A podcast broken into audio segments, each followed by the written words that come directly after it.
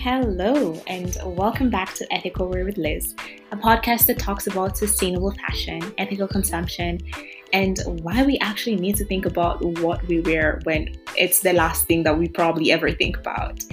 Um, my hope is that at the end of this podcast and at the end of this episode, you'll have learned a thing or two about your clothes, sustainable fashion, and something that you can share with your friend.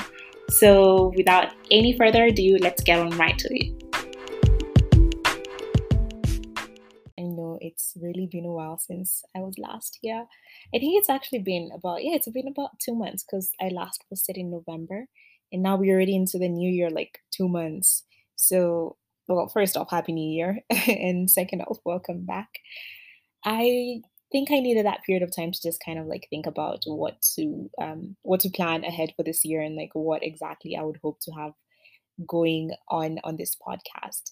And so now I'm back. I'm hopefully going to be posting an episode each and every um each other week rather every other week and to just hopefully continue this conversation that is centered on ethical wear with Liz and ethical consumption and sustainable fashion and all of that in one. So for this episode, I will do a small reintroduction. I do hope to keep it small. Let's see how that conversation goes. But I really hope to just have a small reintroduction because I realized that I hadn't really given a proper introduction about who I am and this whole podcast. I kind of just like went on straight into it uh, and just share more about actually how it came about. So, with that, I'm going to start off the podcast with something that I heard somewhere this week centered on sustainable fashion, as I did in the previous episode. And then we're going to get on to the, um, the podcast and what exactly we're talking about today. So, see you on the other side. Did you ever stop to wonder how some clothes can be so inexpensive?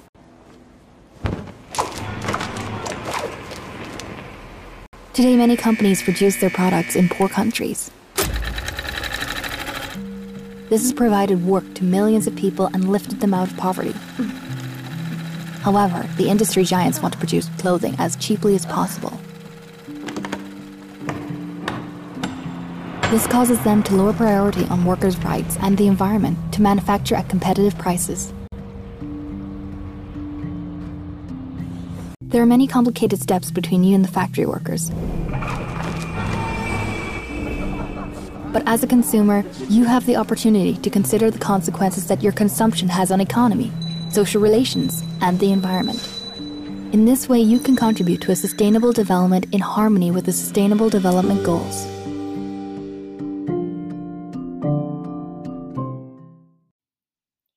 Right. So, I think where I should probably start is, um, well, introducing myself. I'm Liz. I come from Kenya and I am somebody who's very passionate about um, environmental and wildlife conservation. And these are two areas that essentially began many years ago, long time ago, um, just growing up and exposed to such environments. And as you know, as I progressed on in life, I kind of like got to um, interact with a lot of different people, and I guess even a lot of like different information that kind of enlightened me and enabled me to see a lot of the things that I didn't know. And some were shocking, some I knew, but you know, essentially, I think the key thing for me was that I was discovering and realizing that I really wanted to be in this space and to continue amplifying and talking about um, all these things that are happening in terms of conservation, in terms of protecting our environment. So, as I mentioned in the previous podcast, um, I spent a year just right after my first year from university working at a textile company. And I think that for me was like a really, really big eye opener into understanding more of the textile and slash apparel industry and realizing that this is an industry that is literally like a ticking time bomb um, to our environment if it's not watched out or if it's not like protected or um, not protected but if, if we actually don't really um, take care to ensure that we put our environment in the center. So that experience um, kind of like brought more of you know it brought out a lot of what i wanted to be speaking about. And i remember a friend of mine i was having a conversation with a friend and they asked me um, why exactly i had chosen to work in textile industry. And one of the reasons when i look back at it was that it really as somebody who's really passionate about environmentalism it really exposed me to that. And you know, I also realized not many people knew more about why we actually really need to think about the clothes that we wear. And so I decided to start this podcast, which eventually came through um, a job application where I submitted an assignment that was this podcast. And from then on, I just realized that I actually wanted to do this. I wanted to be able to um, share and talk and just um, have a conversation and learn to be honest. I think one of the biggest things for me is like to actually learn along the way in as much as i'm also doing um, sharing things that i actually enjoy and love. And so that's like i guess a bit of the basis of you know where it started who i am. Um i to be I, I don't think i actually really thought about what exactly it was going to be centered on. All i knew is that i just wanted to be a conversation on um what ethical wear means and why exactly we need to think about it. Because even I know for myself, and I know for a lot of people that like the last thing on your head when you wear a piece of cloth is are you going to think about where it's came from or like the ethicality of it or you know if it's sustainable and all that. Um, and so actually for me it was more of like okay let's bring a conversation into this and like let's see actually what people think and if people engage and you know if not but i would hope to at least change it or shift a few mindsets um, into actually beginning to realize that what we consume, the clothes we wear, the brands we buy, the shops we shop at, the different things that we're constantly interacting with with regards to um, clothes do affect our environment. And if we can actually be able to just like kind of like reposition our own where we're at and think more sustainably then we're actually protecting our own future and the future of the generations to come which is essentially sustainable development. So um, that said, I think one thing that was a bit shocking for me, not not really shocking, but that, that kept on coming up into my head was that opening a conversation in coming from a country, even just like a region where um, one secondhand clothing is a major, major, um, it's a major industry. I mean, like I know in Kenya, like the recent statistics show that you know Kenya literally spends about um, not even spends like the industry is worth um, I think it was around like 18 million shillings, which if you like put that in dollars, that's like 10 million dollars just in one year on secondhand clothing. I mean, that not only obviously affects our environment, um, the current local market, environment market here in Kenya, but the other thing is that it's also some of these clothes, a lot of them are just fast, fast fashion clothes, which do not at all like they don't even support anything related to the environment. And so that for me was like a big shocker and just realized, you know, if I'm going to have like conversation in this area, then I know it's going to be a bit hard, but I would hope that people can actually start to see the different parts and aspects of it.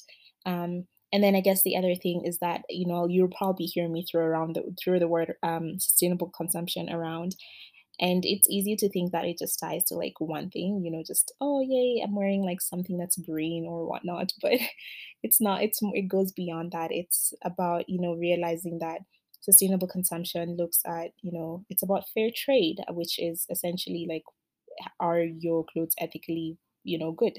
It's about, um, ethical fabric. It's about um, upcycling, recycling, redesigning. It's about slow fashion. It's about so many things that fit into this whole box of sustainable fashion that even having a conversation like one podcast is not enough. You need to constantly have different conversations. So I would hope that like moving forward with the different podcasts that I'm going to be having, we can actually be able to look at like these different things and actually see okay why does this matter? Why does fair trade even matter? And what exactly is fair trade you know?